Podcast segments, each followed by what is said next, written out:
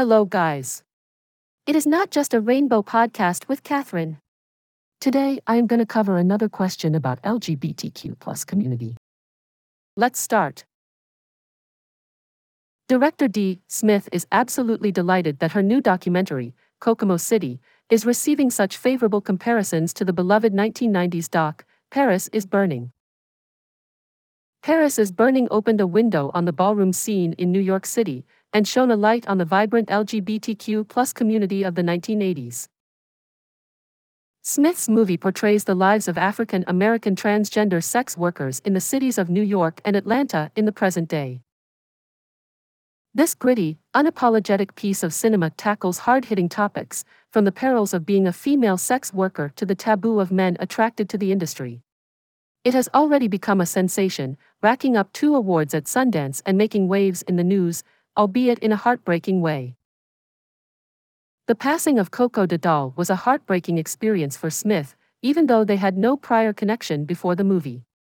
Smith has found it to be a difficult time since the Atlanta based woman was shot and killed in April. Smith recounted the moment he first encountered Koko. We spoke for a brief moment, and then suddenly, within a minute, she was already in tears. She acted like she had it all together, but underneath her tough exterior, she was a gentle, cuddly teddy bear. I was immediately drawn to her vulnerability.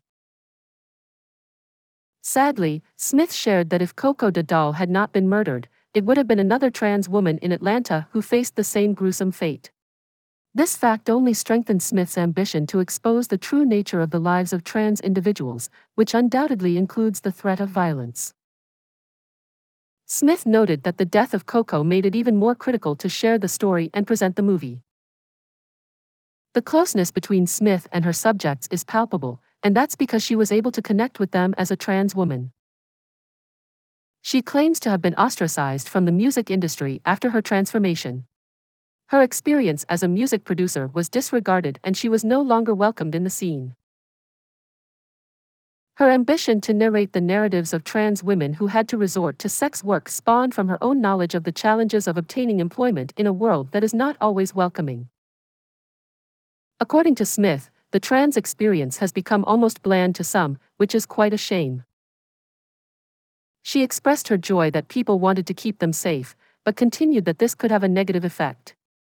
When you portray us as if we are invincible, beyond the reach of criticism, we end up being met with hostility, she noted. Liyah Mitchell, a trans woman featured in the movie, told CNN that it is time for these kinds of stories to be heard, as it is not fair to pretend that transgender women, sex workers, and those of different backgrounds do not exist. She exclaimed, This talk is essential. It's momentous, and it's a great way to begin a change. There are many transgender people from the younger generation who look up to TV to see people that look like them. This, then, is the ideal chance for us to represent ourselves in a good light and make us more recognizable. Dominique Silver graced the film with their presence and was delighted with the atmosphere it created in regard to the necessity of mutual respect between black women and black trans women. Silver reminisced fondly on their upbringing, noting how much admiration they have for black women.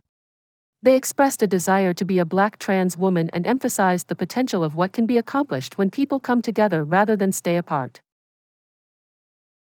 Mitchell expressed the urgency of projects like Kokomo City, given the current state of politics where LGBTQ rights are being denied and oppressive laws are being enacted. She expressed her desire that this could be the start of a conversation that would help to abolish the preconceived notions about trans individuals and make them more accepted in the world. She went on to say that by doing so, we may be able to help take down unjust laws that are in place. Kokomo City is now playing in select theaters.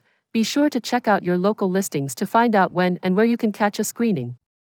And, if you'd rather stay home, you can rent the movie on multiple streaming platforms. I hope you really like my podcast. Don't hesitate to share not just a rainbow with your friends and ask them to subscribe. I love you all. See you. Bye bye.